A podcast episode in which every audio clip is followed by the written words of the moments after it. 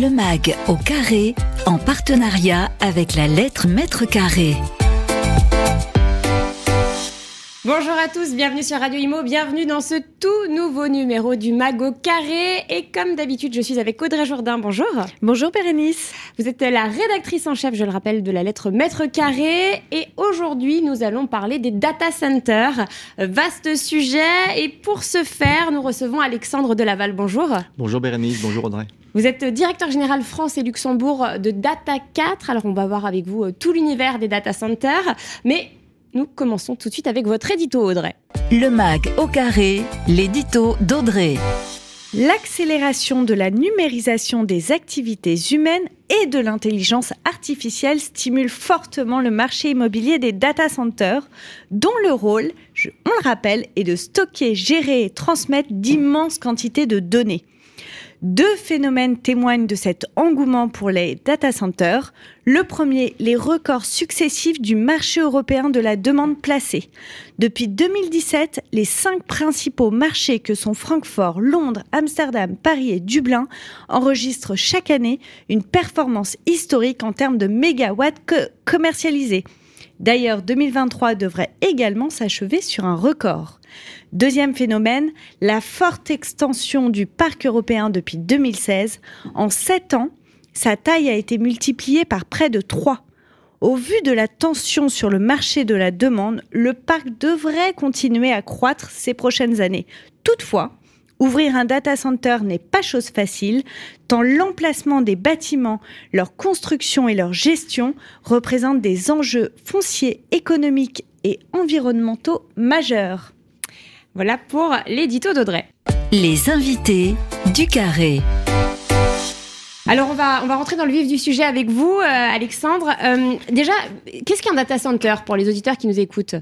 Un data center, c'est vraiment la pierre angulaire du dispositif du numérique aujourd'hui. Chaque donnée transite à un moment ou un autre d'abord par des réseaux de télécommunications et s'achève ou transite à un moment ou un autre dans un data center, quel que soit le lieu où il se trouve euh, dans le monde et peu importe sa taille. C'est vraiment un point névralgique de, de, de, de transmission d'informations et de stockage de données, comme vous le disiez Audrey tout à l'heure, euh, qui rend les data centers euh, une activité critique pour justement cette transmission d'éléments. Et alors on imagine des salles avec plein d'ordinateurs, des fils partout qui chauffent, où il fait très chaud, c'est le cas ou pas? Plus ou moins. Disons que c'est plutôt bien urbanisé, bien organisé, justement pour éviter qu'il y ait des difficultés d'opération euh, diverses et variées. Donc c'est plutôt très méthodique, très bien organisé, avec une gestion des allées chaudes, des allées froides par exemple, parce qu'on est très exposé au, flux d'air chaud et d'air froid en général.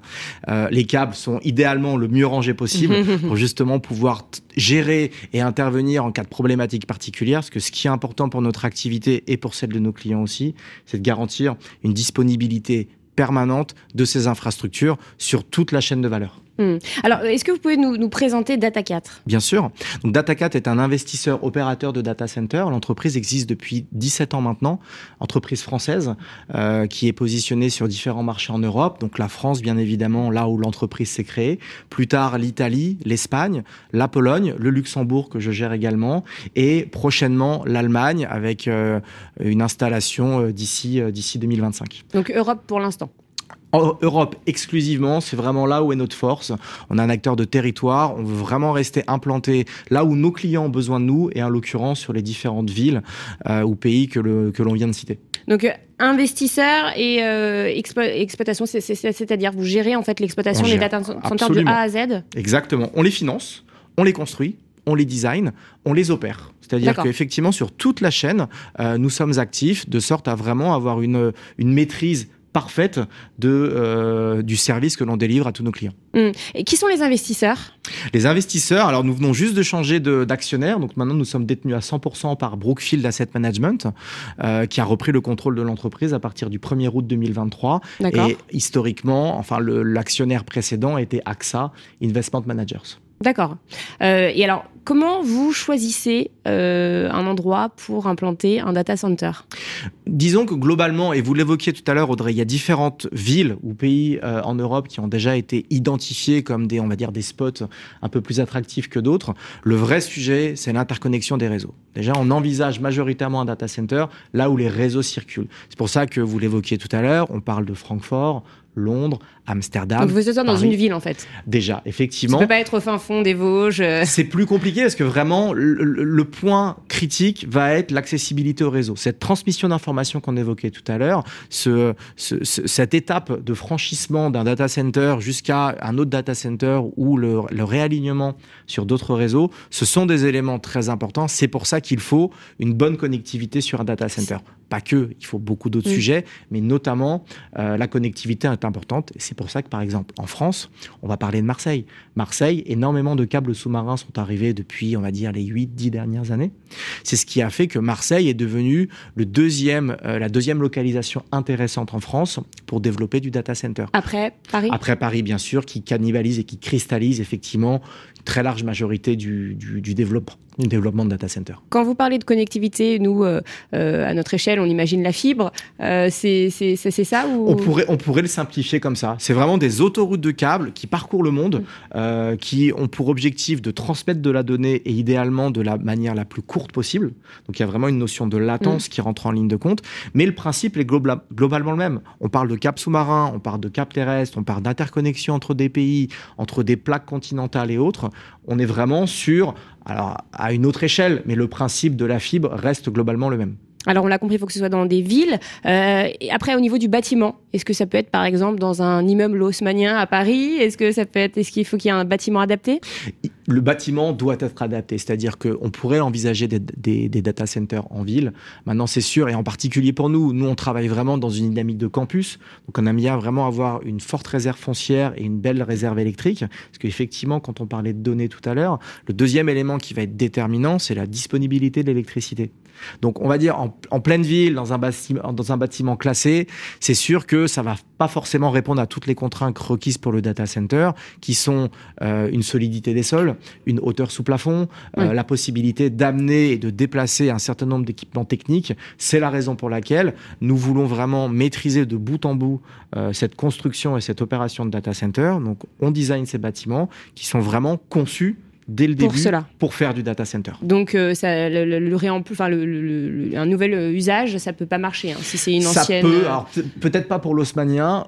On est un peu expert, je vous le dirais, parce que les différents projets qu'on a pu faire, c'est de la reprise de friches industrielles. D'accord. Donc parfois on démolit une partie du bâtiment, on en réutilise une partie. D'autres effectivement on a d'autres contraintes et on doit euh, aller un petit peu plus loin dans la démolition. Ou au contraire on doit s'inspirer beaucoup plus de ce qui existe déjà.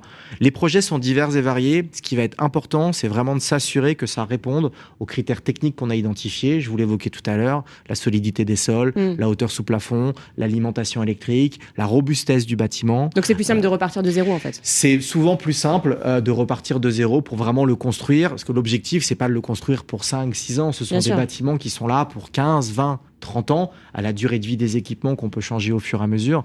Mais vraiment, le but, c'est de rassurer nos clients sur un bâtiment qui réponde parfaitement à leurs attentes. Et en revanche, est-ce que après un data center, on peut réutiliser le bâtiment? Est-ce qu'il y a un, un- un nou- un nouvel usage qui est possible? Ça peut, bien sûr, ça peut. C'est dans cette dynamique de- de- de- d'économie circulaire, si Oui. on peut dire, ou de, réemploi du type de bâtiment. Nous, notre métier, c'est de faire du data center. Donc, on va plutôt faire le chemin inverse. Mais oui, c'est possible, bien sûr. Euh, alors, euh, vous, avez parlé de, l'investisseur. Qui sont les clients de vos data centers? À qui sont-ils euh, adressés? Alors nous, en termes de clients, on a, on a différents grands segments, comme on peut dire. Euh, on adresse bah, des fournisseurs de, de cloud, comme on le dit aujourd'hui, qui soient français, européens, internationaux. C'est vrai que le produit Data 4 euh, plaît beaucoup à, ce type de clients, de la robustesse des bâtiments et de la qualité des infrastructures qui sont mises à disposition.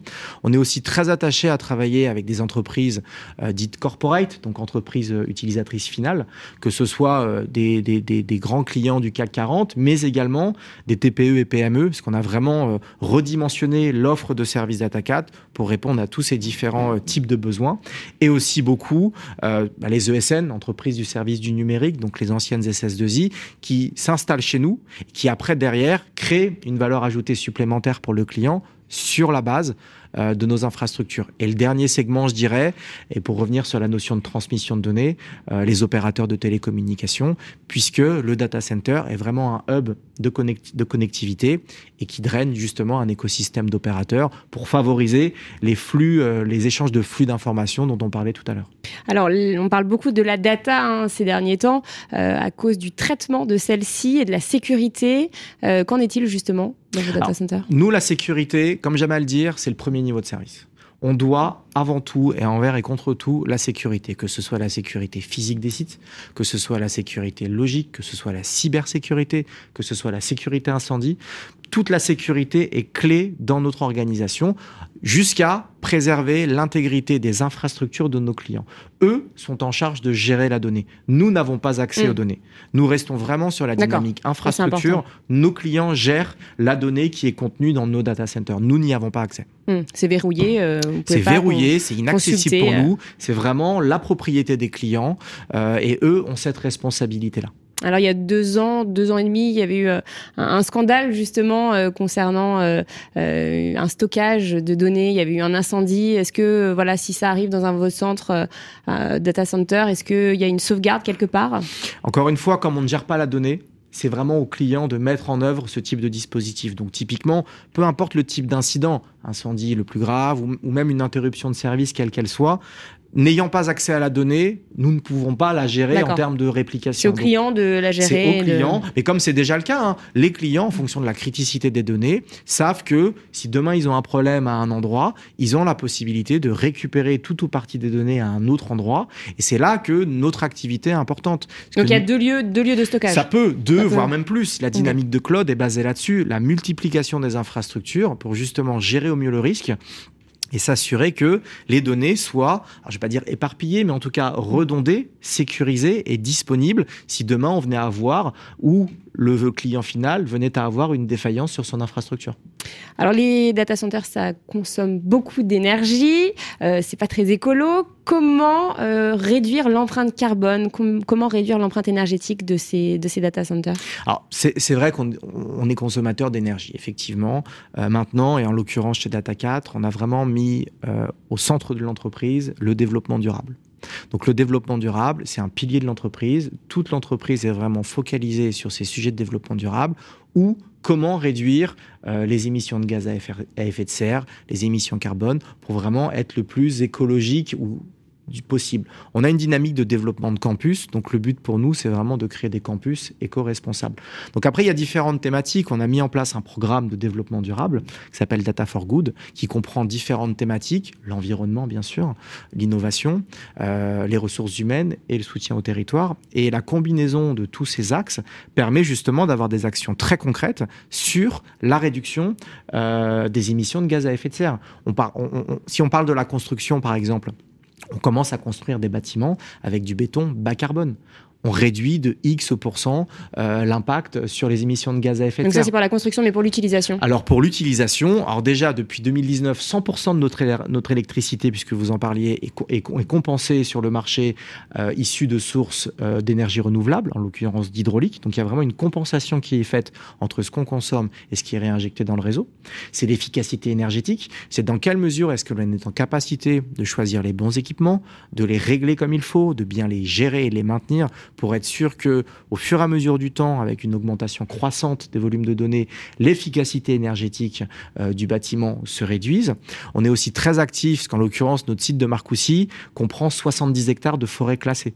Donc, la préservation de la biodiversité, on a signé une obligation réelle environnementale sur 99 ans pour justement euh, bah, entretenir et préserver euh, cette biodiversité. Donc, vraiment, le développement durable, c'est une vraie conviction pour Data 4. On est très engagé et le but, c'est de réduire au fur et à mesure euh, ces émissions. Ce dont on parle communément dans le secteur, ce sont d'abord les émissions directes on les a réduites, on les a compensées avec des puits carbone.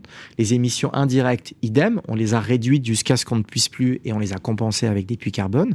Et maintenant, le sujet, c'est plus sur la partie immobilisation, donc le, bâtiment, la construction du bâtiment, où on est en train de travailler avec ce que je vous disais, le béton bas carbone notamment, pour réduire autant qu'on puisse euh, ces émissions de gaz à effet de serre pour aller jusqu'à 2030 à un engagement qu'on a pris, neutralité carbone. Hmm. Après, si on va dire c'est ce qui consomme le plus, c'est pas la construction, c'est quand même euh, l'exploitation. Alors, en termes d'émissions de gaz à effet de serre, c'est vraiment la construction. Après, vous avez complètement raison. Il y a l'opération qui arrive derrière, il y a la gestion Mm. des données, il y a les, tra- il y a les transmissions d'informations et autres. Mais ça reste quand même majoritairement dans les différents scopes que j'évoquais, beaucoup la construction. À quelle autre problématique euh, devez-vous faire face? Il y a beaucoup de challenges. On va être honnête, il y a beaucoup de challenges auxquels on doit faire face. Euh, si on avance plutôt bien sur le secteur et qu'on est quand même une entreprise en forte croissance et que nos clients nous font confiance, c'est qu'on y arrive plutôt bien. Euh, divers et variés sur euh, la partie construction, c'est la partie administrative. Alors sans jugement de valeur sur la partie administrative, c'est vrai que nous, ce qui est crucial dans notre activité, c'est le go-to-market. C'est notre capacité à pouvoir déployer le plus rapidement possible des nouveaux data centers. Donc c'est vrai que le temps long des parcours administratifs peut Mm. parfois être compliqué. Euh, En France, c'est plus long, j'imagine. en que... France, vous le savez très bien, c'est toujours un petit peu plus long. Le secteur est très capitalistique aussi. Ça veut dire que les fonciers sont rares, parce qu'à la base, on cherche des fonciers. hein. Les fonciers sont rares, ce qui est rare et cher naturellement, hein, sans Après, les friches, il y en a quand même. euh, Il y en a, assez. il y en a effectivement, et c'est là que on, résout le problème de la zéro artificialisation nette des sols. Et c'est vrai que nous, dans les différents pays sur lesquels nous nous sommes installés, on, on est très pro reprise de friches industrielles, mais capitalistique, donc du coup tout coûte beaucoup plus cher. L'accès au capital est un vrai sujet. On a fait une levée de dette de 2,2 milliards d'euros euh, il y a quelques semaines maintenant, extensible à 3,2. C'est quand même une super réalisation sur le marché aujourd'hui. Tout le monde n'a pas accès à des capitaux aussi importants. Surtout en ce moment. Surtout en ce moment, Mm. exactement. Donc tout ça mis bout à bout, ça nous permet de nous dire que on peut continuer à croître. Après, il y a des vrais sujets au niveau de la construction aussi qui sont ni plus ni moins les coûts de la construction, parce que encore une fois, tout coûte de plus en plus cher. Donc c'est là que nous, nous travaillons avec nos équipes internes, avec nos partenaires, avec les constructeurs, pour essayer de sécuriser au mieux euh, les prix de marché. Et sur la partie opération, euh, c'est l'efficacité énergétique, très simplement. Quand on voit, alors l'énergie en général, l'efficacité énergétique en particulier, l'énergie en général, son coût, sa disponibilité. Je pense qu'on a tous vu depuis 2022 une explosion des coûts de Oui, l'énergie. J'imagine que vos marges ont été réduites du coup. Ah, on fait pas d'argent sur l'électricité. Nous, on Mm. est un revendeur. euh, On, on- on est- on ne revend pas d'électricité, on la refacture. On est Mm. vraiment en parfaite transparence sur ces Ah, donc vous la refacturez telle quelle euh, À- voilà, au kilowattheure hmm. près. C'est le, client qui, qui, qui endosse le coût du coup de la- Exactement, mais du coup, pour eux et pour nous aussi, on doit absolument préserver la compétitivité. Donc c'est là qu'on Et met là, en ça se place. négocie? Bah, ça s'est négocié parce que c'est des marchés qui se prennent, euh, voilà, Ouais, un un, an- an, un deux an ans, avant, trois ouais, ans ça ouais. dépend de la stratégie. Globalement, 2022-2023 ont été des années très compliquées pour le marché. Notre rôle, c'est d'essayer de faire en sorte qu'on arrive à ne plus être que exposé au marché et de trouver les, les- les solutions qui vont bien justement pour être compétitif. Donc, en l'occurrence, voilà, moi j'ai repris la gestion de l'énergie depuis 2022. On a, on a fait des appels d'offres pour envisager d'autres fournisseurs d'énergie.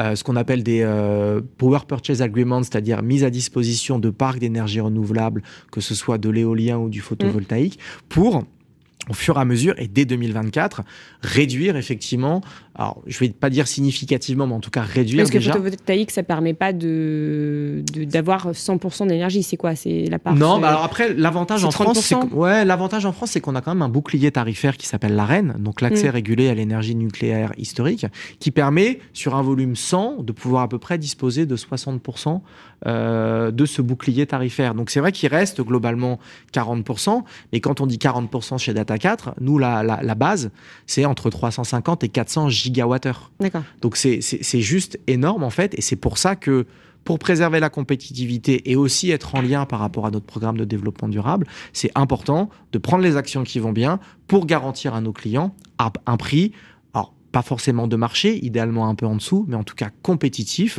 pour qu'ils continuent à nous faire confiance sur ces sujets-là. Hum, Concrètement, il faut combien de temps, euh, une fois que vous avez identifié euh, un lieu, une friche par exemple, pour euh, sortir de terre un. Je vous centre dirais que le premier data center, et on, on va le vivre là, parce que là, on a fait l'acquisition d'un nouveau site en mars 2023. Donc mars 2023, acquisition formelle chez le notaire.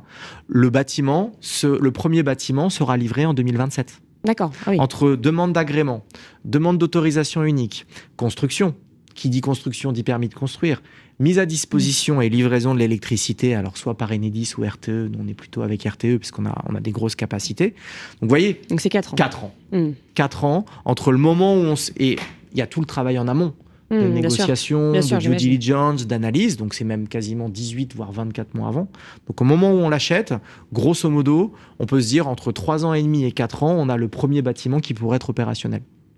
Et euh, dernière question pour terminer, euh, les data centers de demain, est-ce qu'ils vont euh, beaucoup évoluer? Comment ça va se passer? Il y, a, il y a de nouveaux besoins. Là, depuis quelques années, effectivement, on a l'avènement du cloud, euh, selon voilà, différentes thématiques et différents types d'acteurs. On a fait évoluer au fur et à mesure les bâtiments et les usages. Typiquement, nous, il y a un ratio qu'on utilise assez souvent dans un data center, c'est la densité, c'est la puissance que l'on est capable de délivrer par mètre carré. Cette, cette, cette, cette variable a augmenté au fur et à mesure des années parce qu'il y a de plus en plus de données à stocker dans ce même mètre carré que l'on utilisait précédemment avec moins de données. Là, ce qui va se passer désormais, c'est que déjà, il va y avoir de plus en plus de données. Donc, il va falloir être de plus en plus efficace et de plus en plus dense. C'est vrai que tout le monde se met au cloud. hein. Exact, exactement. Et maintenant, on entend parler d'intelligence artificielle. Mm. Donc, il va y avoir de nouveaux usa- usages. Il y a de nouvelles technologies qui arrivent. On parle de refroidissement à eau. Donc, il y a vraiment de nouvelles technologies qui commencent à, à- à être de plus en plus matures, qui vont nous permettre d'envisager le data center de 2027 ou de 2030 avec de nouvelles technologies, toujours euh, focalisées sur l'efficacité énergétique. Donc, comment est-ce qu'on réduit les émissions de gaz à effet de serre des différents bâtiments qu'on délivre, mais vraiment intégrer toutes les technologies dont on a besoin, dont nos clients ont besoin, pour que eux derrière puissent bah, augmenter le volume de données au mètre carré qu'ils vont pouvoir gérer. Eh bien, merci infiniment, Alexandre Delaval, de nous avoir éclairé sur le sujet des data centers. Je rappelle que vous êtes directeur général France et Luxembourg de Data 4. Merci beaucoup, Audrey Jourdain. Merci Bérénice, merci Alexandre. Merci beaucoup. Et on se retrouve très bientôt pour un tout nouveau numéro du Mag au carré. À très vite sur Radio Imo. Le MAG au carré, en partenariat avec la lettre mètre carré.